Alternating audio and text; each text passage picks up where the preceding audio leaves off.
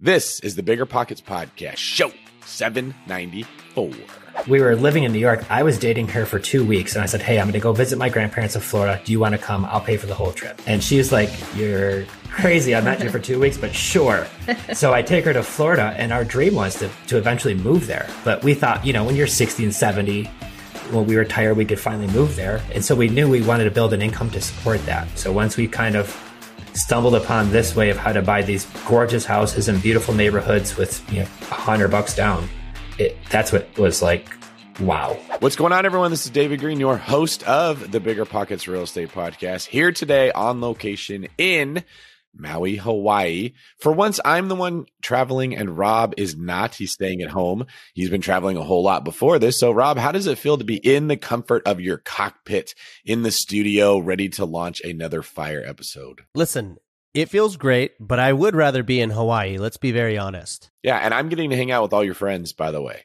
Tony's hanging around. Tony's there. Yep. A lot of short term rentals. You said he looks like he's been lifting, which is scary for me because Tony and I are actually in a fitness competition for the next two months. You got into a fitness competition with Tony Robinson. well, listen, it's not like based on who like uh, is the most muscular or anything like that. I'm obviously going to lose that. I actually think it's based on the winner is whoever loses the most body fat percentage by the end of the three months. And we've been doing it for about about a month. Okay, you got an advantage there because Tony walked in with like 11% probably, yes. and you're at more. Well, well, first of all, ouch. But second of all, totally agree. And uh, I've been I've been a very diligent boy. Okay, I've been waking up early. I talk about it a little bit later in this episode, but I've been really slicing and dicing my morning routine, trying to wake up early, trying to hit the gym, and then trying to walk ten thousand steps a day, uh, and then start start seven LLCs before the work start before the workday actually starts. I love it. I love seeing this part of Rob. I've often said you and Brandon Turner, though you look very different, have the same personality. And Brandon's like this too. Like he just doesn't work out at all. And then he gets a bee in his bonnet that he wants to go do something. And he trains for six weeks and he does a triathlon. You're like that. You you have like a ferocious work ethic that when it gets activated, you just decide you're going to go run five miles when you haven't been running at all. It's very impressive. It's just that consistency is hard. My wife is uh, training for a half marathon right now in October, and she's like, "I've I've ran two half marathons without training for them." And she's like, "Are you gonna are you gonna do this with me? Let's sign up." And I was like, "I'll decide the week before." Okay, it's not a joke. So I might run a half marathon in October. We'll see. It sounds like something that you would do. Well, in today's show, we're not going to be talking just about fitness, but we do have a financially fit couple that is going to blow your mind. Today, Rob and I interviewed Jenn and Joe Delle Fave, who have a fantastic story, a fantastic relationship, a fantastic business, and a fantastic approach to real estate investing. This couple has figured out how to get off market deals and use creative financing or other methods that we talk about on this show to do things that will frankly blow your mind. You're going to fall in love with them and this episode. I don't want to take too long talking about it because the episode's a little bit longer. There was just too much good stuff that we really wanted to get out of it. What were some of your favorite parts, Rob? You know, this is a power couple. They're very nice, good people. And it's, I think, creative finance and subject to that's obviously like all the rage right now because it's a really great way to take on real estate in this current economy and market. And it's just, it's nice to hear their approach and hear more people doing it out there. And they, they just really make it seem so achievable. If you stick around until the very end, you're going to hear how they source leads from Facebook and the amount of leads that they get and the amount of leads that they're actually closing is pretty mind blowing. And it made me feel like, Hey, you know, I think I could do that too, which is really what we want everyone. I saw the wheels turning in your head when they said that. I'm like, oh, Rob's texting his team. Hey guys, this is what we're doing right now. Facebook, drop, drop the, it's cleaner. Before we get into the interview with them, today's quick tip. There was so much good information in this episode that we are going to be releasing a bonus deal deep dive along with the episode so that you can get even more information. Jenn and Joe break down an actual deal they're working through and explain how they got paid to purchase the property. So today's quick tip is go listen to the bonus material as soon as the show is done. Rob, anything you want to say? Yeah, quick tip number two, go watch the social network so you understand my Facebook joke that I made. Because I feel like that one was just like whoop. Fell very flat. It yeah. fell flat. But if you saw the movie, you'll get it. The good old Justin Timberlake will help bring that one home for you. Let's get to Jenn and Joe.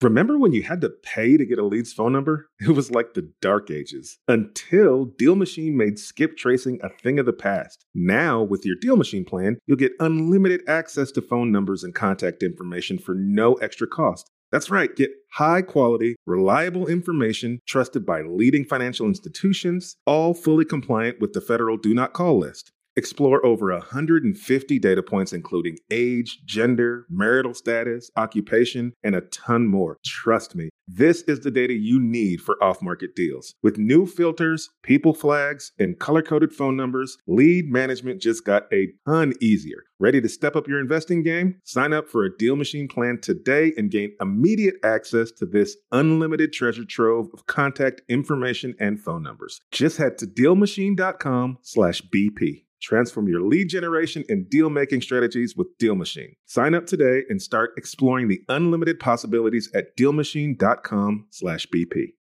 Passive income without the property headache? It's possible. There's a way to invest passively in real estate and get monthly income without any tenants, maintenance, or property management. The Wealthy have been doing this for years, and if you're an accredited or high net worth investor, you too can collect cash flow without the headaches that come from owning rentals. How? By investing in a private real estate fund with PPR Capital Management. PPR's co founder, Dave Van Horn, wrote the book on real estate note investing for BP. But he's not just investing in notes. Dave and his team also have an extensive background in commercial real estate. And with PPR Capital Management, they're strategically investing in both notes and commercial real estate nationwide. With over half a billion dollars in assets under management, PPR has provided individuals with a steady source of truly passive income since 2007 without ever missing a payment. Check them out at investwithppr.com. Again, if you're looking to get monthly passive income from an experienced team with a strong track record, go to investwithppr.com today. You've heard us talk about it before. High interest rates are crushing real estate investors, leaving even some of the best investors in need of funding now. But with today's liquidity crisis, who can fill the demand? With Fundrise, America's largest direct to investor alternative asset manager, you have the opportunity to. Fundrise's new opportunistic private credit strategy was designed specifically for this new market environment. Fundrise supplies high demand bridge financing on high quality assets with credit worthy borrowers. Top real estate investors get the funding they need while you walk away getting paid a healthy interest rate. To date, Fundrise has completed more than $500 million worth of private credit deals with an average net interest of 10.8%, and they've already amassed a pipeline worth more than $300 million. Don't sit on the sidelines. You can take advantage of this unique window of opportunity while it lasts with Fundrise's new private credit strategy. Ready to start? Go to fundrise.com slash pockets to learn more. That's F-U-N-D-R-I-S-E dot com slash pockets. This is a paid endorsement for Fundrise. Past performance is not indicative of future results. All investments can lead to loss. Jenn and Joe Delle Fave, welcome to the podcast. How are you today? Awesome. Awesome. Awesome. Thanks for having us. Yeah. All right. So, first things first, where are you living? It looks like you're in a modern day designed barn that Joanna Gaines had a hand in. Is this a Magnolia special or is this just siding and you're in a house? We are actually in our office, which is uh, south of Tampa. We are in Florida right now. This is where we live. So we have our office here. Um, sometimes we work from the office, sometimes we work from home. Okay. Weather's nice this time of year. You're in Florida. I'm in Hawaii right now. Rob's in Houston. Between the three of us, there's enough humidity to give a baby bath. Who do you think is sweating the most right now? It's pretty humid here. I don't know. I don't know. Houston's pretty bad. I- It's it's rare that Houston loses that but that battle. I will say. Well, come on down to South Florida. Yeah, that's true. When you go to Scottsdale, when Rob and I are there, it's so nice when it's hot but not humid. Like a dry heat is just so much more tolerable than when it's really humid outside. Yeah, the country doesn't seem to matter. People are moving to Tampa in record numbers. Houston is growing as well. Uh, you don't really have to convince anybody to go to Hawaii. So maybe there's something to investing in humid friendly states. So we know you live in Tampa. Do you invest there as well? We do. Yeah. We, um, we love this area and this is kind of why we, we came as for a vacation. We were already buying in this area. So it just made sense to get out of the cold Mhm. and uh, be closer to some of the places where we are buying. Okay, so where did you come from?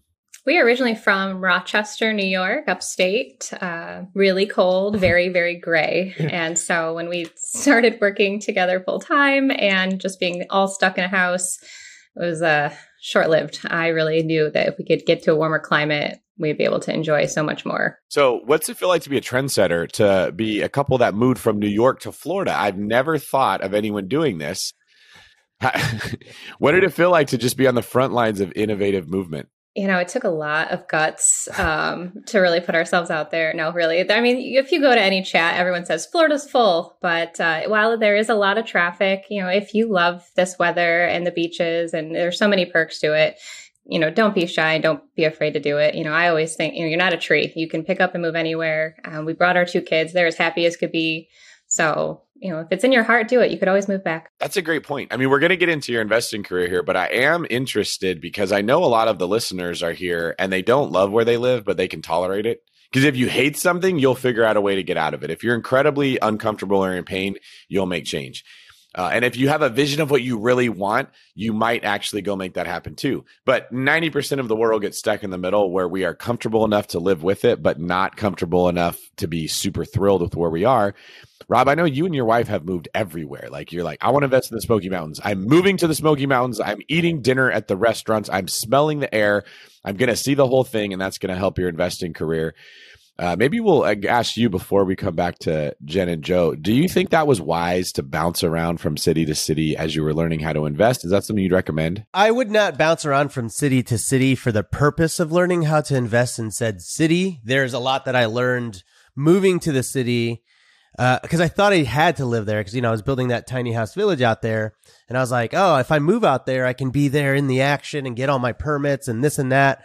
And what I learned after a year of living there was I really didn't need to be there at all. I could have just flown in maybe two or three times and skipped the giant cross country move. Uh, but nonetheless, I'm happy to have done it. I, I encourage anyone to move.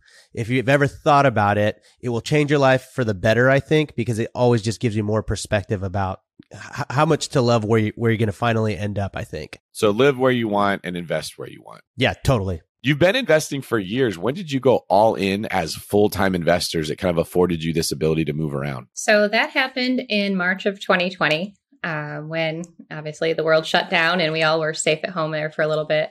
And we had honestly just signed up for some social media marketing in February, some course that we enrolled in. And the whole goal was to bring Joe home. At that point, I was a stay at home mom and uh, we're doing the part time thing. And I really wanted him home. We just never saw each other. And so when March hit and he had to stay home at the dealer from the dealership, you know, we looked at each other and I was like, this is our chance. Like, I know we're in a global pandemic and this is kind of scary and it's probably a terrible time to start this, but we're going, you know, all in 100%. And uh, luckily, through the internet, we were able to grow our, our real estate. And it was crazy and intense and uh, totally awesome. At the time you did it, did you feel like this is a an obvious move we need to make? We need to go all in, or were there some fears about if this was wise? I don't really think I had any fears. I was more upset and scared that he was offered a bigger promotion at the car dealership because it was going to be a little more money, but way more time away from us. And I was like, this is the opposite direction of what I was what I was looking to do here. Like I really wanted to work with you, and I just I had visions of us being together doing this, and uh, that was not it. So when COVID hit, I I saw nothing but good. I was super excited. I, I was like, all right, the family's here. Like I was a teacher, so I had a leg up with virtual school and helping the kids out with that. Um, and it was total chaos, you know, trying to, you know, take care of everything, but we, we did it. Now you two have really become creative finance experts over the years. What creative finance strategies are you using to be able to have the success you are? So every deal, I guess, is a little bit different. Um, we love helping sellers out who are who want to sell their house, who really don't want or even you know consider a, a lowball cash offer. And so the one benefit that we have is that folks love that we could buy their house and pay full price for it, and we can make those terms work for them, and they're excited that they're getting top dollar. Um, and so we we use a lot of strategies. Uh, we buy what's called and it's a technical term. It's called a wrap mortgage. Some people think there's, you know, sub two is another version. Uh, there's a lease purchase uh, where you could just lease the house with the you know ability to purchase it later on. So there's a lot of different ways that you can control and buy real estate, and that was the key to us breaking away is because we learned years and years and years prior that we can buy all of the real estate we want, we want without having to go to the bank anymore, um, without having to use very little to sometimes no cash. And even if you've got bad credit, it doesn't make a difference. And we both had good credit, but even if you've got bad credit, like it, it makes no difference. You could buy all of the real estate you want once you kind of understand just the way to communicate and ask sellers, you know, who are in a situation you could help. Yeah. So we know subject to, right? That's basically assuming someone's loan obviously there's some uh, some clarification that could be like pushed into there further. But I think a, a, lot of the people listening today, if you if you don't know much about Subject to, we just did an interview with Pace Morby. I think it just came out this month. Go check that out. It sort of breaks down that entire concept. But something that he actually this is at a very timely because he was like, maybe I'll come on and do an episode about wraps. We did not talk about wraps. I just heard you mention that. Can you just quickly explain the concept of a wrap and how that's I guess in the same world as subject to? Yeah. So there's really just a couple small differences. And the reason why, and I guess, you know, who likes vanilla ice cream, who likes chocolate ice cream, right? So they're very similar, but they're different. So the difference is when you buy a property subject to, the loan stays in the seller's name. So you're technically not assuming it. It still stays in place, but you're, they're giving you the deed to the property. So they sell you the house. The deed goes to you. Um, but the loan stays in their name. The, and the reason why I like a, a wrap a little bit more is because the same thing happens where they deed you the property, but what a wrap does, it puts a new mortgage, which is not money. It's just a promissory note. It's a few pages. And what that does now, it makes a new loan between you and the seller. So long story short, it creates a note. And with having that wrap mortgage in place, now if my seller, um, if the buyer doesn't pay, if I don't pay them, they could foreclose on me and take the property back which makes it really handy for it protects the seller really. That's why I like wraps so much. And then it happens from time to time. You know, they'll call us and say, Joe, I, I have this mortgage in my name and I want to buy a new house. And the folks down at the mortgage company say, because I have this debt in my name, you know, it's making it hard for me to get my new loan. So the neat thing about it is when we do it on a wrap, we just say, show them your closing docs and the new note that we made. You give that to them and that's going to help alleviate your de- your DTI situation um, so it makes it easier for them to get a loan because we've had some years later say, I need to get a mortgage and this loan's in my name. I'm like, no problem. We'll get you through it. And we do. So there's really just the small differences. It's just more technical stuff. Okay. And, uh, tell me a little bit about, cause I've also heard of wraps and the concept of you're also wrapping like a new mortgage or new interest rate in that as well. Is that, is that a different kind of sector of wraps? Because I know that sometimes whenever you're doing a subject to loan, you get that interest rate that's on their loan. On a wrap, those terms can change a little bit as well, right? Well, you can buy it or sell on a wrap. So what you're hearing in that situation, somebody buys it subject to. So say maybe the rate was 3%. And then I'm going to sell that house to somebody else and I could charge them another point or two, right? And then that payment goes up and I make the difference. That's not a strategy that, that we implement and we could get into that a little bit. That's why we love our rent to own. Um, it has, I think, far more benefits than just selling a property on a wrap. So you can buy on a wrap. You could also sell on wraps. However, when we do it, our rent to own strategy, I think, is the best in the game. All right. So let's get a little bit of clarity here. When you're talking about a wrap, you are taking over the existing mortgage, first off, correct? Like regular, what we understand is subject to. Then you are getting a second loan from the owner of the property who's now become the seller. And that loan is going to be in second position to the first one. So you make a payment to them and then are they making the payment to the original loan or are you making both of those? We make it's the same payment as what they currently have. So say for an example, I buy in a wrap and their payment is a thousand dollars a month for rough numbers. The new note will be for the same thing. And we just pay that directly to their bank. I don't pay it to the seller, hoping that they're going to turn around. And that just gets one more level yeah, of right. something to happen. So we just pay, if it's through Wells Fargo, we just send it directly to Wells Fargo. Okay. So you make one payment to the bank for the first mortgage, then you make a second payment to the seller for the second mortgage? Nope, because it's the same pay. Yeah, exactly. Okay. Yeah. Okay. You got it, Rob. Yeah. If there's any overage, but generally when I'm buying it, it's, it's what we call a mirror wrap. Uh, so it, it does the exact same payment the exact same interest rate. So if your payment is a thousand dollars per month, that's exactly what I'm paying. We don't pay anything over that to the seller typically. So then I get I'm a little confused then. Where does this second position note to the seller come in if you're not making a payment to them? The wrap part. That's a new note that you're going to create. So that's what they call the mirror wrap. So for an example, um, we're doing one right now in Tennessee. The folks owe 303,000 on their house. Their interest rate is 3%. They payment is, I don't know, like 1600 a month. So what we're doing is they're selling to us for what they owe. It's a house built in 2017. So I could take it over subject to because I'm buying it for what they owe and they'll just deem me the property. But the difference is if they want to get a mortgage later on, that could cause some issues. So I buy it for 303 for their $1,600 payment. And then that creates just a new note around that existing one. And so it pays the same exact payments. There's no extra payments going to the seller at all. So it's just a promissory note. Yeah, this was gonna say. So it basically just wraps it up a little bit different in a different, I guess, wrapper, if you will, so that whenever they go to the the mortgage company, the mortgage company isn't necessarily getting stopped up on the DTI and everything like that. Because the way they've written it up just helps with the underwriting. Yes. So now I can see that Joe and Jenn, our company, is making that payment and we have that recorded, right? So they're going to show that our company's now making that payment. So when you have to go to a new lender, they're going to be able to show that to them that there's a new note in place showing that we're making that payment. Okay, and then further further question, Your Honor, uh, if you're if you're making that payment and then that helps with your underwriting with the DTI and everything, are you able to completely knock out that DTI, or are you only able to use like seventy five percent of that payment towards your DTI? or is it case by case? Yeah, it most of the times it depends on the lender. Everyone's going to be a little different. Small credit unions might do it, look at it different, but generally it's seventy five percent uh, after after a year. So here's the situation that what I love to look at when I'm talking to a seller. If they say, Joe, I'm going to buy a house in a few more years, then I could just buy it on a wrap. Because I know 12 months from now, they're going to be able to wash out at least 75% of that DTI. But sometimes folks say, I need to get a new house right now and I need to get this off my name. So the benefit of why we love having a lease option is that lease, that new lease will wipe out their DTI immediately. Okay. So I think I understand a little bit better where you're getting at.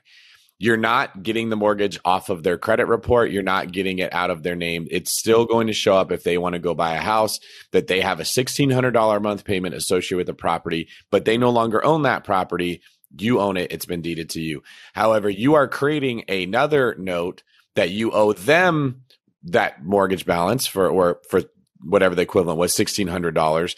That they could say, listen, we get sixteen hundred in income, but we have sixteen hundred expensive. Theoretically, it washes out.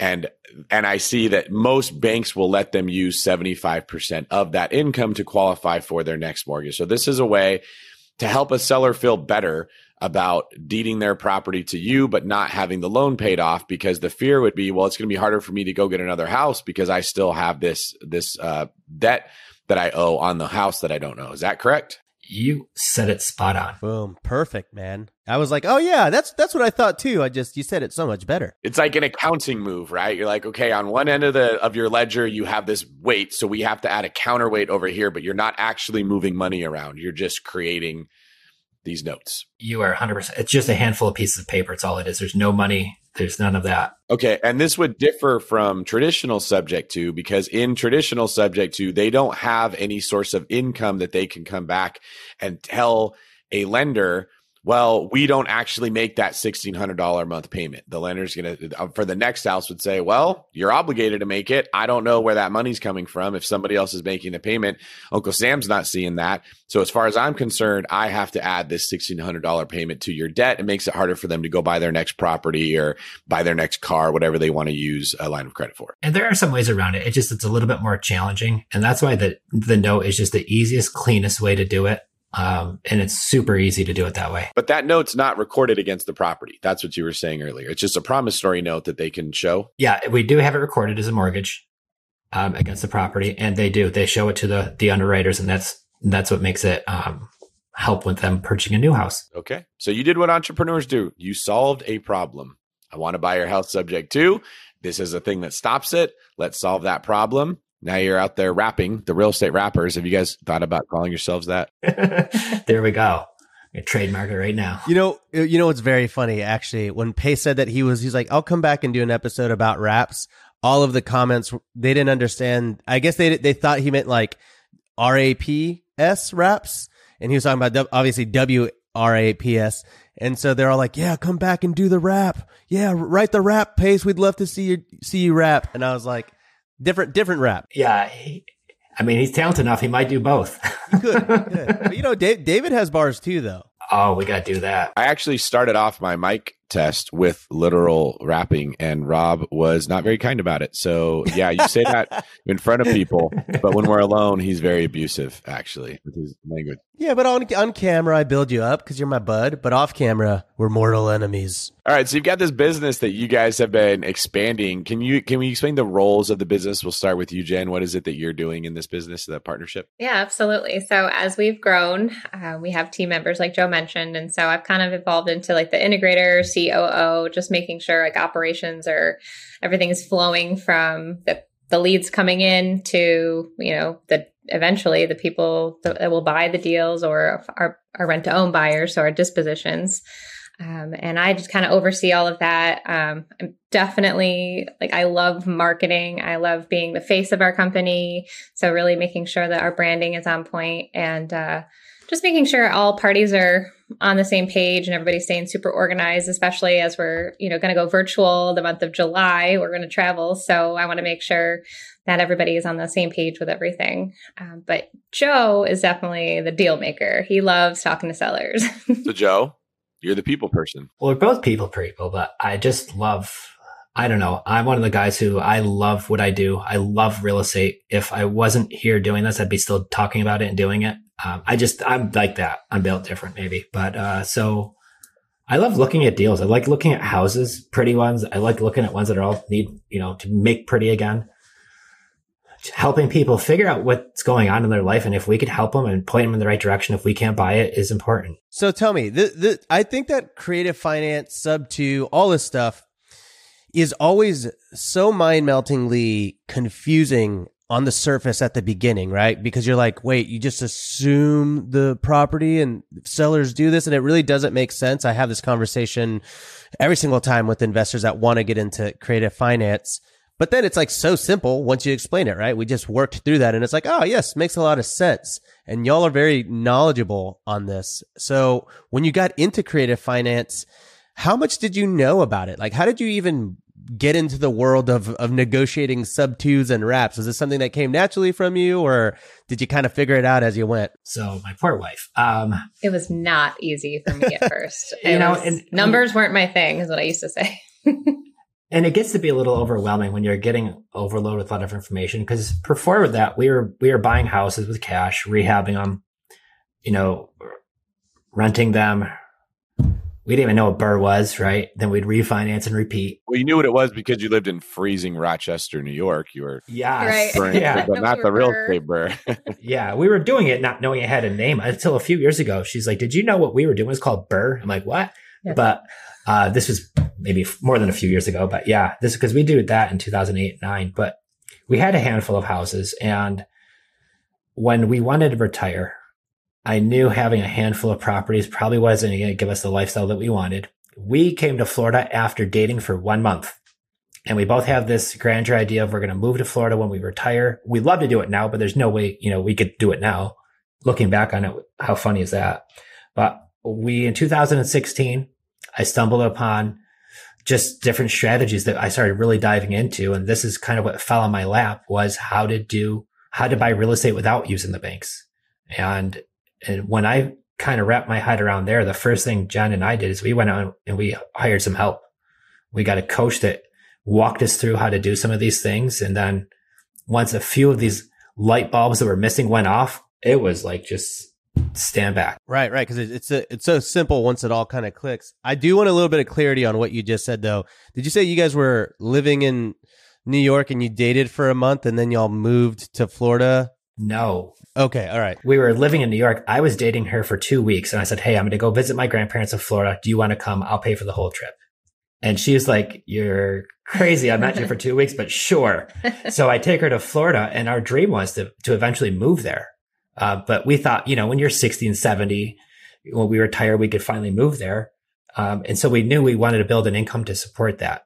And uh, I knew having a handful of properties probably wasn't going to get that done. So that's why we need to look to how to grow our portfolio a little quicker without having to put 20% down or and get bank approvals every time and having to go through that. It was just, it was a little bit trickier. So once we kind of stumbled upon this way of how to buy these gorgeous houses in beautiful neighborhoods with, you know, a hundred bucks down. It, that's what was like, wow. I gotta ask Jenn, like, did you fall for that? The, the New Yorker, I have grandparents in Florida, right? Like there's not that all over the place.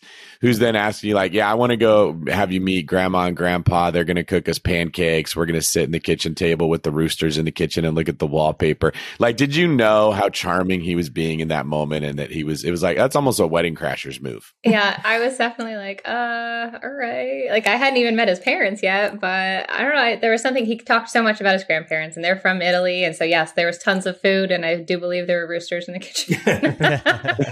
it's amazing what I can figure out without hearing anything. I was playing that game with Brandon yesterday in Hawaii. People would come up to take pictures with us after his event. And I was like, let's try to see how much we can tell about a human being just in the first five seconds of meeting them. And it was like ridiculous how accurate I was with a lot of the stuff we were saying. That was my morning. How did you know?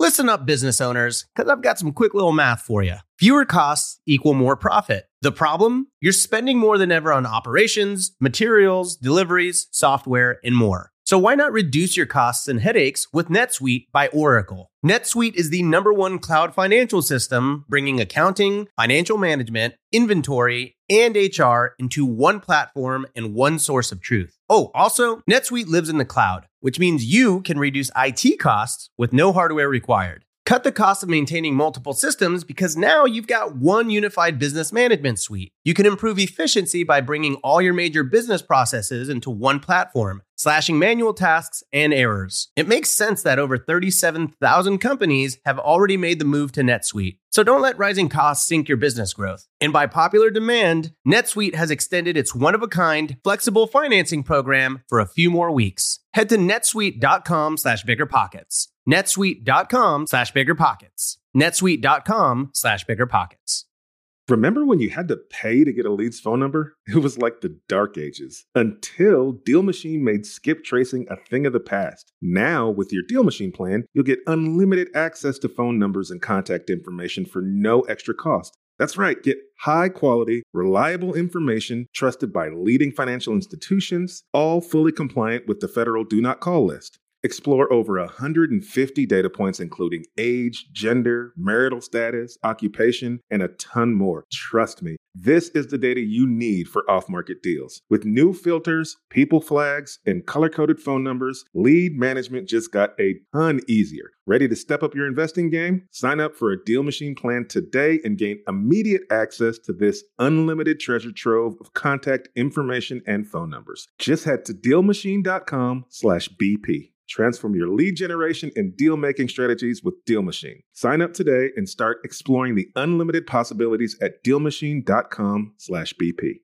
As home prices and interest rates continue to rise and inventory levels dip, it's getting harder to find quality flips and wholesale deals. When there's not enough on market inventory to go around, it's time to start looking off market. Lucky for you, there are millions of homeowners nationwide who own a property they need to get off their hands. I got two words for you, my friend PropStream it. PropStream is the leading real estate data provider and recognized as a Tech 100 honoree by Housing Wire for the fourth consecutive year. With PropStream, you can search over 155 million properties nationwide using 120 plus search filters like pre foreclosure, bankruptcy, pre probate, failed listings, and more to help you find motivated sellers in seconds. PropStream offers both public record data and an MLS sales estimate that's over 99% accurate to help you get the most accurate comps, even in non disclosure states. PropStream also provides lead automation, skip tracing, and a marketing suite with emails, postcards, and custom landing pages to close more deals efficiently. Get started today with their seven day free trial and get 50 leads for free. Head on over to www.propstream.com slash BP. That's www.propstream.com slash BP.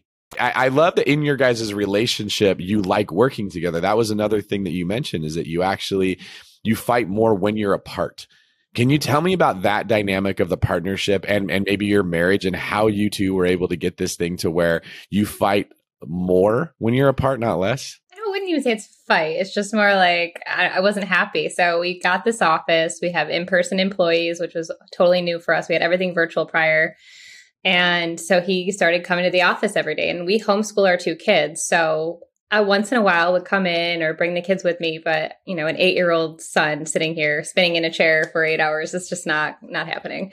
Um, but we do involve them. We can get into that a little bit. But, you know, I'm at home and he was at the office and I was like, what are we doing? Like, this is kind of going backwards. And I was in it because I understand, like, you know, the office feeling, maybe making him more productive. I wasn't quite sure. I don't know. But we've been working from home now for the last few weeks. We're doing even more deals. And I feel like the energy and everybody is just like super pumped up. And then I, I am a control freak, so I have my eyes and hands on everything again. So that's super helpful. Um, but yeah, I just I love working with him. He's my best friend, and we do enjoy all the time together. We could probably use more date nights, um, but but we laugh like all day long because yeah. it's either some of these things that we come across like they're hilarious, and some of these are like what the yeah you know so you gotta have fun. I think you can do it. Listen, my wife and I have a a system a process that I've brought to the table. And I said, look, it's really hard. The thing I hear parents complain all the time about our date nights and not getting out. And so we just told ourselves, let's find a babysitter that we like and trust. And every Friday or Saturday, or sometimes both, we're going to hire said whenever she's available. If she's available, she texts us and we go out one to two times a week. And that is just like a non negotiable for us. And it was kind of jarring at first because, you know, it's hard to leave kids at home and everything like that.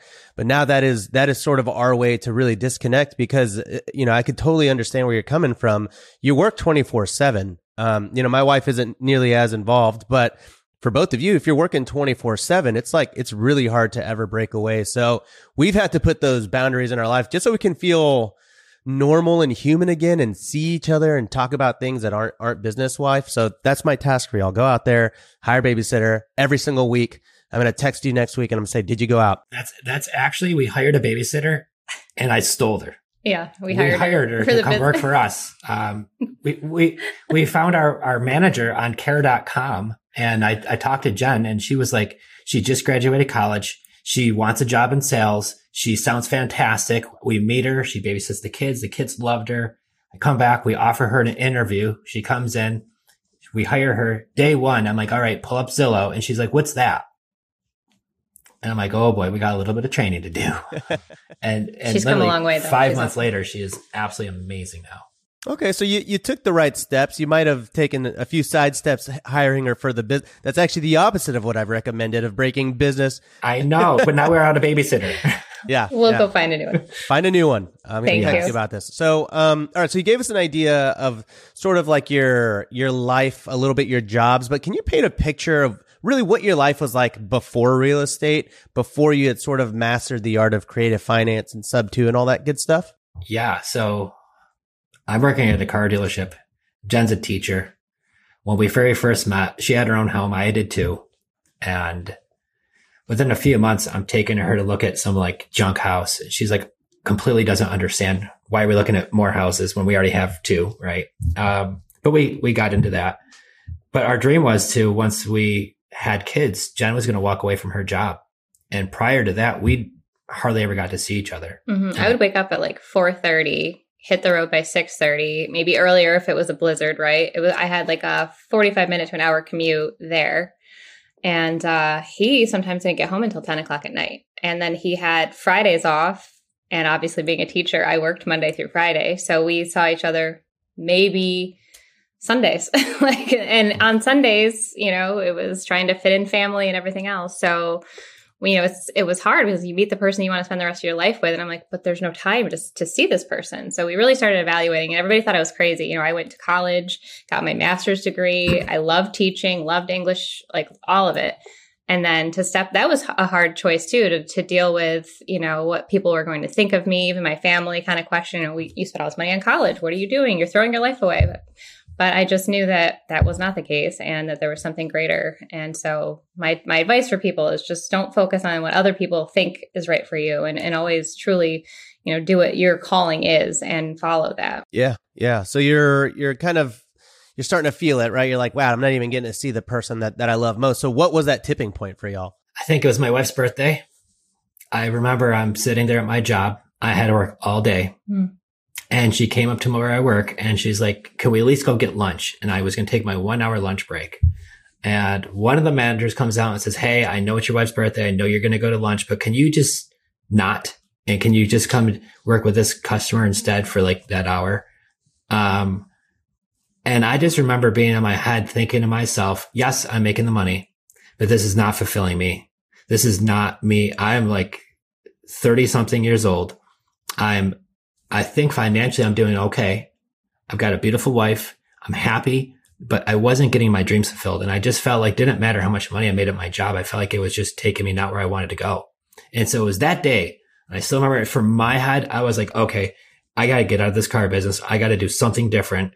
Uh, they call it the golden coffin and they call it that for a reason. And it's, they make, they just pay you enough, just enough not to quit. They pay you enough not to leave. And then whatever that number is, they'll pay just a crack over that. Right. And so to me, that was the thing. And so I was like, you know what? We're going to figure something out to where we could work together. We could do this full time. We didn't think it was going to be as quick as it did. Um, but glad it happened that way. Wouldn't change it for the world. Yeah, we call that a, in advertising, call it the golden handcuffs, you know, and it's like, yeah, it's pretty good. And I'm not mad to be handcuffed right now, but I, I wouldn't mind being in a, in a better place, right? And it, it's pretty tough. It's pretty tough when you're doing all right and making that change, but that's that's a big sacrifice, right? kind of what you just talked about. Were there any other things that you sacrificed along the way? Our kids. Mm-hmm. Um, for me, I I missed everything. Days of school, picking them up, going to events, different things. I mean, I had to work weekends. Even date nights were hard because you plan on leaving at five. So I'd make reservations for six thirty. Then somebody walks in at five o'clock and they want to be there till six thirty. So I don't get out of work till late. Reservations are no longer, and we'd miss dinner nights you know, even when we did have a date. And then when we started having kids, that was also the final. Like I'm missing way too much of the stuff of our kids growing up. And I got to work with a lot of really amazing people at my car dealership, the owners who are all really wealthy and successful. And the one thing they all had in common was they always said that, yeah, money's great, made a lot of money, but I missed my kids growing up. And that wasn't one thing I was willing to negotiate. Like that was not going to be something I was going to miss doing. And so the fact that we could homeschool our kids and they help work in our real estate business and we travel all over and they come with us, even to real estate events, they come with us. I mean, they're at one just a couple weeks ago and they love meeting these people. And so at eight and 10 years old, they're, man, they're doing awesome already for their age. So yeah, it's just, that's what we want. That's what you're, you're trying to be a parent to be. Totally. Jenn, what about you? What, what did the sacrifice look like on your end? Because it sounds like you are helping run the business, but then you're also you, you are you know managing the kids, not managing, but you know I don't know, maybe a little bit. Sounds like they're crushing it now too. But you know, what what was that like? Yeah, I think it's a ch- it's a chosen sacrifice. You know, I knew when I looked into homeschooling that if I was going to run a business or multiple businesses and also homeschool my kids, then I will have to have less time for myself. And that's a that's something i'm willing to give up right now. Um, there's tons of socialization and like things i can do with the kids. That's so fun and i enjoy that and it fills my soul. But at the same time you know i don't have a ton of friends. I don't watch netflix all the time. You know i'm not out partying. Um, you know, I, I, try to read books um, for fun and cook and do my little hobbies, but there, there's always a give and take for sure. And, you know, like what Joe says, something sounds so stu- stupid maybe, but I remember every Monday was garbage night. And I remember every Monday I had to take out the garbage and recycling and it'd be like negative 20, right? in the middle of winter. And everybody else's husband, it seemed, would like bring out the garbage. And here I am dragging out because he's still at work and it's dark out. And I was like, why? Like, why can't we just like be together? Like, he could help me with the garbage. So I kind of giggle now because he does help me. And you can't leave Florida garbage out. Let me tell you that. like, you got to make sure that goes out. But, you know, it's just you, you really look at those small moments in your life and, you know, you have to be grateful for how far you're coming and know that there, there is a price that you pay and you know just keep your eye on the prize and, know why you're doing it yeah yeah do you have any tips for parents that are busy and working and trying to get into real estate are there any non-negotiables for you Absolutely. I think the biggest one that actually works, or so we're told, because we do it too, is finding the cracks of your day. I call them mom cracks, but I know not everybody is a mom, but every day, everybody has little bits of time. So I think we often overwhelm ourselves with, I have to spend three hours on this task of calling sellers or analyzing properties. You don't have three hours, let's be honest, right? And, or maybe you do, but by then you're scrolling. But what is the 10 minutes or the 20 minutes or your lunch break or listening to something on the way to your job? You know, just really utilizing your time better, you know, throwing that book out, Atomic Habits. I think you talked about habit stacking. Like, I love that concept. um, just using your time wisely and really being aware of it. So if you're struggling with, I don't have time, then for three days in a row, write down the time you wake up till the time you go to bed every hour, what you did, and don't change anything and see where your time is going. And then you'll really quickly realize you have a lot more time than you probably thought. It's just going to places that doesn't need to be going. It's a great tip. Uh, that is a great a time audit. Rob Dyrdek talked about this and he tracks literally every single aspect of his routine, how long he spends eating, how long he spends showering, how many breaths he takes a day. No, I'm just kidding. Actually, I don't know. Maybe he, maybe he does. Yeah, maybe he does track it to that degree, but it really does kind of shed light. And, you know, by the end, he's like, Oh, maybe you'll start tracking. And I was like, ah, I think I'm too scared to find out the answer, the answer on, on, uh, on where, where I'm spending my time. But I totally agree. I think, I think usually you probably have to start with what time you're waking up. And, um, recently I, I just feel like I'm always frustrated at 5 or 6 p.m. when I close my computer because I didn't feel like I accomplished anything and I'm not a morning person. And so recently I've been waking up at 5:30 or 6 and it's difficult and I don't like it and I don't understand how people do it but I do feel like that was the big change for me and it's because I was looking I did exactly what you said I was looking at my my habits and my time and things weren't just working. They weren't working just starting at 9 o'clock every day. So uh, yeah so great tip for everyone at home. Uh, I, I wanted to kind of ask because you say that you now coach new investors and you you've mentioned how important it is to these investors to figure out which creative uh, finance strategy that they should be using. Before we get into all that, can you just walk us through what the different strategies are? Yeah. So if they have a free and clear property and they don't owe anything on it, we're buying one right now in right outside of Boston on a free and clear property. That's just straight seller financing. Those are really easy to negotiate because you're really just going to, you know, figure out the price, the monthly payment, the term length and any down payment. Um, but sometimes these folks have a mortgage in place. And so there you could buy it a few different ways. You could buy it with what we talked about earlier, a wrap mortgage or subject to. Or sometimes folks really don't want that sale completed yet because, you know, they're a little bit worried. So we also could buy it on a lease purchase, which is a really easy way to do it too. Um, there's been times where I've talked to a seller and I ask them, you know, well, what happens if you don't sell the house? They say, well, I'm probably just going to lease it. That's when I go into, well, why don't you just lease it to me with the option to buy it? And then, you know, what I'll do is I'll re-rent it to somebody else and I'll manage everything. And you'd be surprised how many folks are really open to that option. So that's just another way to, you know, get into it. And then sometimes I'll say, would you rather me just buy it now rather than leasing it. And the way I could buy it is with the seller financing, then I turn it down in there more. So those are really the big four. There's probably a lot more to do. Um, you could get into technical stuff like hoteling, which we do. Subtail, Subtail. Yeah. And you're going down a rabbit hole. But I love the strategy. And it seems like so many of these strategies can and do work, especially for, for your current portfolio. Uh, how did you two land on which creative strategies to focus on? So I want to control the property. I want to own it so when I'm looking at a lease purchase, I don't own the property. So that's kind of almost at the bottom of the totem pole. Every one I'm looking for, I'm, I'm talking to sellers. If a seller has a property, it's free and clear. It's always just going to be straight seller financing. If they owe a mortgage on the property, that's going to be, we're going to buy on a wrap. So those are the real two strategies that we focus on. Um, but once again, you might have a seller who's a little hesitant and, you know, giving you their deed while the loan stays in their name. And so that's why we offer them a lease purchase. So really what we do is we don't have like one way. We talk to sellers and we find out how can we help them. So I'll give you an example. The one we had in Boston, she has a condo there. She wants 300,000 for it. And it's probably worth more than that. Uh, it was built in 07. So in Boston, that's like new because it's such an old city. And all the people who she reached out to before us were all offering her cash numbers at 200,000. She says, I will really need 300,000 for the property. I bought it for 250 in 07. It went down when the market crashed and it finally got back up. And I want to sell it now for 300,000. I've got tenants in there. They're moving out in June. I, she does not want to put in the market. So we bought it for 300,000. We're putting down $5,000 because it's free and clear. And our mortgage to her is at one and a half percent interest.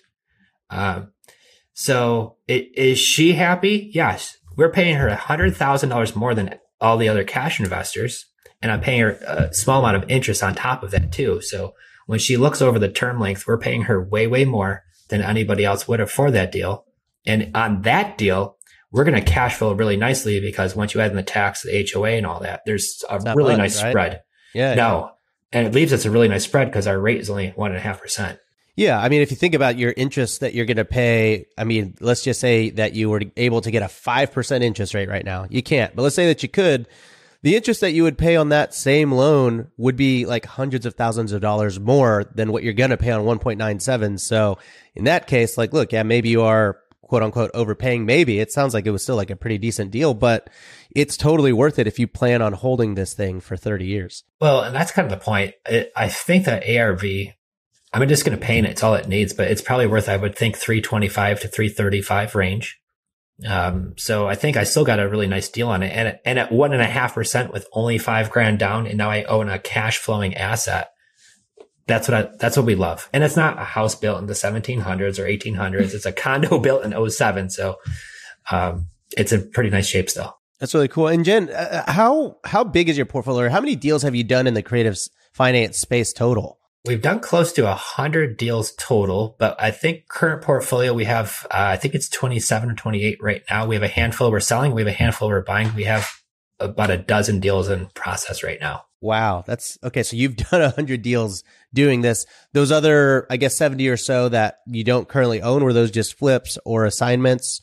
What, what happened to those other, other uh, deals kind of within your portfolio? Yep. So, uh, sometimes we flip them. Sometimes we do what our favorite is our rent to own method. So we help actually, which is really cool, is we help turn renters into owners. And so over time, some of these folks, and we have one right now, it's a great case study. Uh, one, they're buying out their house currently and they're going to close. I think it's June 4th. I forgot to tell oh, you or June 3rd. And so, yeah, I forgot to tell you right, right here on the podcast. He'll let you know front of hundreds of thousands of people. Well, I just talked to the attorney this morning. I knew it was in process. I didn't know what the date would be. yeah, so we got the date now, uh, which is great news. So, um, you know, these folks moved into the house in 2017. They gave us 32,000 to move in. They've been paying rent for the last six years. And I think we made, we make it's close to 400 some change on that. Uh, sometimes the rent's gone up a little bit because the tax has gone up, but that's about what we average. And then once they buy it out, because they are now, we're going to get a check for close to six figures. And so we lose a door mm-hmm. and everybody's like, Oh, you lost a door. keep that. well, guess what? The way that we buy real estate, I could fund five more of those genie deals, those condo deals, right? Or six more, seven more of those deals. And then how do I turn one property into six or seven more? That's the way to do it. So we could put that money into a 1031 exchange and buy four or five more doors that all average that three, four, five hundred dollars a month in cash flow.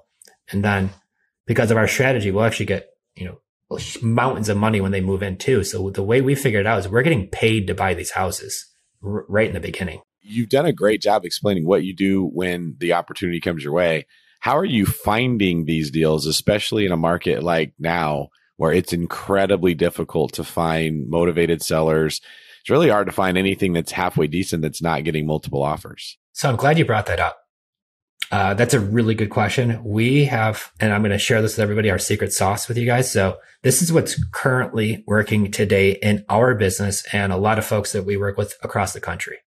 And we've been able to land deals even last summer in Marco Island, where it's a small, super ultra ritzy island off of Naples, Florida. It's like the sixth most affluent place in the country. And we're finding deals even there. So what we do is we go into social media. We love Facebook we joined Facebook groups.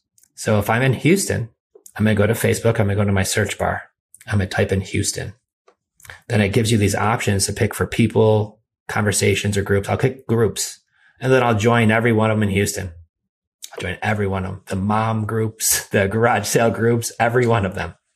And then what we do is I make a post in these groups. And this is the post that works really, really well. We just write and it sounds simple, does anyone have a house to sell that's not market ready? My wife and I are looking to buy one in the next two to three weeks. Pause. Say that again. yeah. Get your pens ready. Get your pens ready. Uh, does anyone have a house for sale that's not market ready? My wife and I are looking to buy one in the next two to three weeks. Or I'm looking to buy one in the next two to three weeks right? And then what I do, here's the next trick to this. When you type that in there, you could go to a spot where you could click the cool backgrounds and there's a smiley face one. There's the hearts. Uh, I, I just use a simple blue one. It stands out when you're scrolling through Facebook. People see it in these garage sale groups. So here's what's going to happen now. You hit send. You only want to put it in about five, six groups a day. If you put into like 50, Facebook will like lock your account out for a little while and be like, oh, you're spamming, right? So don't do that. But put in five a day, six a day. Some of these groups you'll get nothing. There's been a few groups where I've gotten two to 300 comments. Now, not all of them are nice comments. Some would be like, "Oh, you're just trying to buy houses." I'm like, "Yes, I am." Right? Like, but a lot me. of people, yeah. Uh, but a lot of people are going to say, "I have a property I'm looking to sell," and I get the DMs start going absolutely maddening. And if I put that post out today in Tampa, Florida, which is one of the hottest markets around the country, I'll have 25 leads by the end of the day. Incoming warm leads of people who are reaching out to me saying, I have a property that's not in the market. Although some slip through the cracks and say it's listed with a realtor. Most are off market and say, I have a property I'm thinking about listing in the next few weeks. And then we start asking questions, right? Okay, so I got questions. I have questions. Now it's my turn. So Let's go. if you're talking about 25 leads a day, are you calling those 25 leads a day or are you hiring virtual assistants? Or are you training interns to kind of like get through the preliminary questions? Do you make them fill out forms? What's the process here? So great question. So what we like to do is we ideally want to get into conversations, but only get on conversations with people who are motivated to sell and want to sell, right? So I think what stops so many new investors is they hate talking to people. They hate, they're scared to pick up the phone and it's scary sometimes, right? And I understand. So the way that I like to do it is when we, those folks message us. So the first thing I message is, hi, you know, thanks so much for reaching out. Can you please tell me a little bit about the property? And they'll tell you it's a three, four. I've owned it for this. They give you the story. I ask them even why are they going to sell it? How, you know, how soon do they want to sell it? So I, I've got some information about the property. We even get into, you know, uh, do you owe anything to contractors? How much do you need for the property? How much do you owe on it? And they tell us. They tell us about 90 something percent of the time we find out even what they owe on it, what their payment is. And then if they have motivation and they're nice, we want to get on that phone call.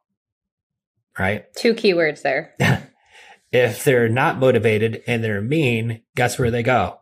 "Eh, I don't want to waste my time and I don't want to get aggravated talking to somebody who's going to, you know, not be motivated, who's not happy. So really what's helped now is when you're talking to motivated sellers who's reached out to you and you finally do get on the phone with them, those conversations are a lot better. Your closing ratios are a lot higher. You're not going to make every deal. I wish I was that good. Nobody is, but um, you try to figure out a way to solve their problem and we can make an offer on every property because I could offer a cash offer on somebody who maybe has a, a older fixer upper house. Maybe they, you know, have something like that. But what about the turnkey houses in the beautiful neighborhoods? And they want top dollar for them. Those were all the ones I used to throw away. Now I just think back of how much money I threw directly into the garbage because the properties that I like to buy, and Jenn's the same way, is the turnkey houses, that really, really nice house. And if you look at a lot of the ones we've done, we don't really buy, I can't say we don't because we still do, but we really focus on the pretty houses, the really, really nice ones that are turnkey ready to go. I do want to hear that deal, but you mentioned that sometimes there you put in some work to make sure that it's move-in ready. Yeah. So one of the questions that we love to ask every time is Does the house need any work before a family with young children can move into it? Because here's what happens. I'm talking to Bob, Sam, whatever their name is. And I say, does the house need any work? What do they do? They look over their shoulder and they say, no, it looks good to me. it does all the time, right? Because they live there. Uh, but when you say, does the house need any work before a family with young children can move into it? They're like, well, there's no handrail going down the stairs and, and the stairs you could fall in and there's a leak, you know, and they'll start divulging a lot more information because it's a different when you have little kids moving in there. And then they they feel like they have to tell you like it's it's like a legally they're like, "Oh, okay, maybe I should mention that the there's exposed wiring hanging from the ceiling above the sink." Yeah, got it. Yeah. So we, we love to ask that question. Uh, that's one of the most important ones to know. And with our questioning, if I were to ask you right in the very beginning, how much do you own your mortgage? You would never tell me that. You'd never tell me, you know, my chance of me getting that answer go down significantly.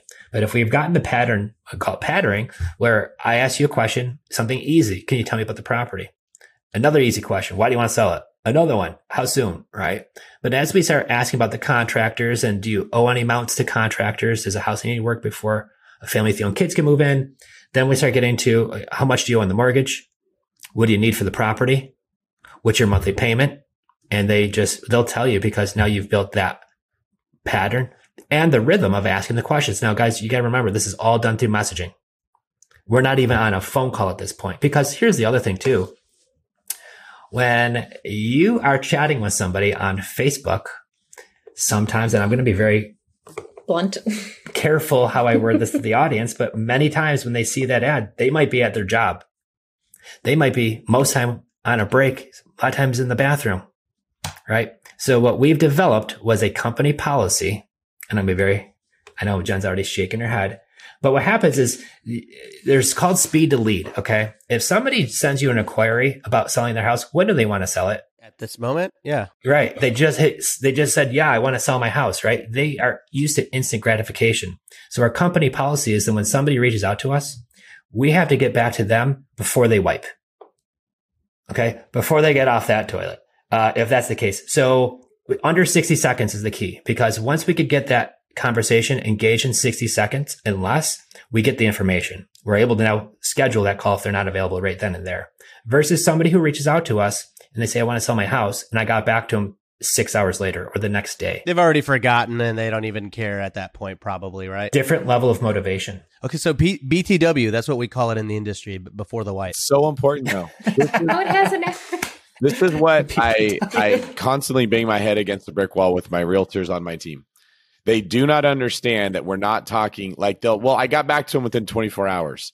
That you do not understand the psychology of a brain when they're they see a house they want to see or they want to talk to an agent and they send a message. If it's not within 15 to 30 seconds, their brain starts thinking, what else could I do? If it's not within a couple minutes, they start thinking, who else could I ask? They've already asked another realtor. And then we are like, oh, let me get back to them seven hours later because it works on my schedule. And the person doesn't say, you're too late. I already moved on. They just, uh huh, uh huh. Okay, yeah, we'll talk later. And, but whoever the realtor is that connected first is already off and running with the ball. I really think the key is understanding you're in a competition. Somebody else wants to buy that house. Somebody else wants to get that client. Somebody else wants to land that deal. And when you're too busy, whatever you're doing, expecting that the other person sort of needs to uh, work around your schedule, you lose them. And it, like it's really just understanding that our default mode as human beings is to be narcissists. We really want someone to work around what we're doing. I'm busy with the kids. I'm in this other meeting. I, I'm trying to eat lunch right now. Can I can I eat a sandwich without getting bothered? No, not if you want to make a hundred thousand dollars right? That's a hundred thousand dollar bite you just took because you didn't want to call back that lead. And that really is the attitude you have to have when you're in this competitive environment. You guys agree? Yeah. 100%. I've spent so much time and effort into research and integrating and making sure, and you are spot on. I mean, you give somebody 12 hours, and if your closing ratio is, say 20%, it cuts in half after 12 hours. And it's another half after another 12 hours. So if you got back to them in 24 hours and you normally could close 20%, your chance of closing over 10%. Like it goes down significantly, so on and so forth. So speed to lead is extremely important to make sure that you're able to it's that instant gratification and they want answers now. I want to be able to at least get the questions answered and schedule that appointment to get on the phone if they're not available right away. But we want to get on those calls as fast as possible. Especially with incoming.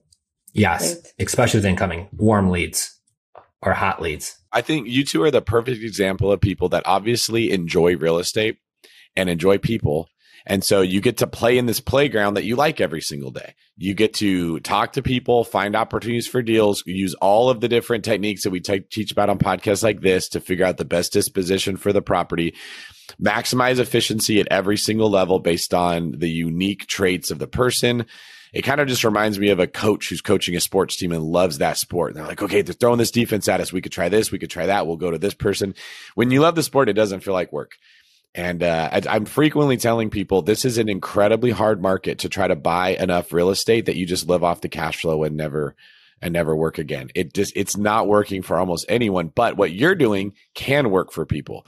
the more knowledge you gain, the more money you're going to be making in your business. This is it's an awesome way, I think, to live life, especially that you two get to work together. You're in love, you get to work a business together, you don't have to be apart. Like I just it's a really good success story of an American work ethic in general. And I love, love, love hearing this. Any last words before we let you guys get out of here? Thank I'm just super so grateful to be able to share our story. And, you know, it just, it, it is true. And it does take hard work and you got to put your time in, but anything is possible.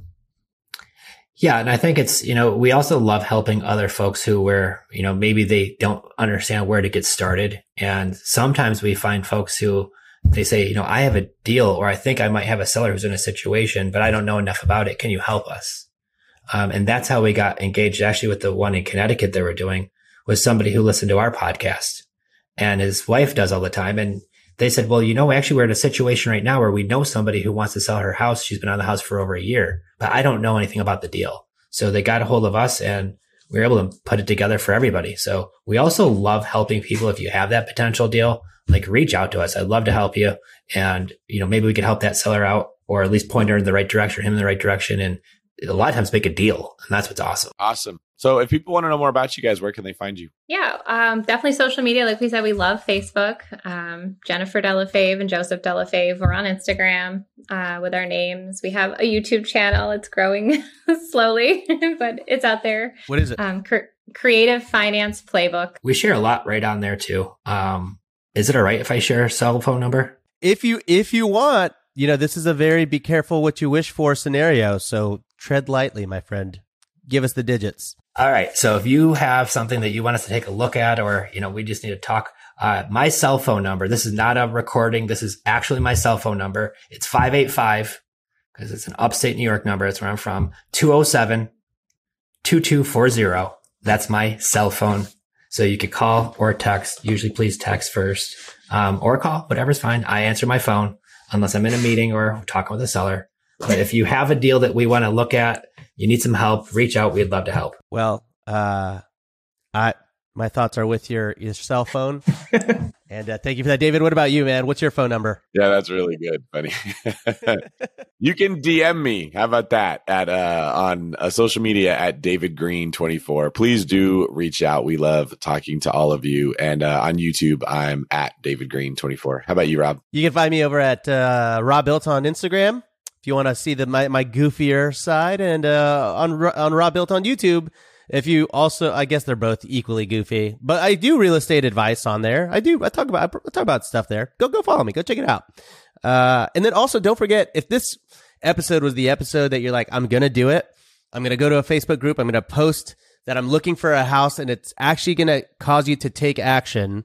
While you're taking action, head on over to the Apple Podcast platform and leave us a five star review so that we get served up to many other people who need that who need to take the same action so that they can achieve financial freedom through real estate. Well, thank you two very much for being here. This was an awesome show. We really appreciate both the knowledge you shared and the insight into your life because I think that that is just as important as kind of showing a uh, playbook, if you will, for how to have a good marriage and a good partnership. So it was great getting to meet you guys. This is David Greene for Rob. Live where you want and invest where you want. Abasolo. Signing off.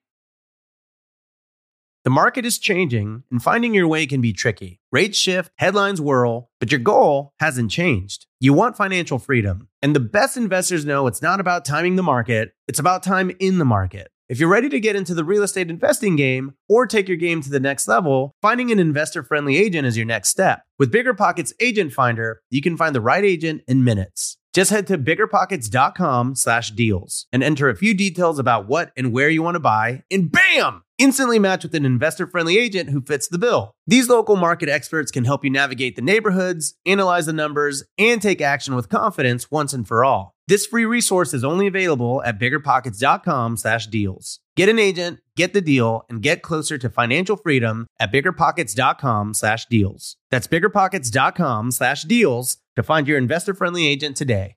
The content of this podcast is for informational purposes only. Past performance is not indicative of future results, and all host and participant opinions are their own. Investment in any asset, real estate included, involves risk. Use your best judgment and consult with qualified advisors before investing. Only risk capital you can afford to lose. Bigger Pockets LLC disclaims all liability for direct, indirect, consequential, or other damages arising from reliance upon information presented in this podcast.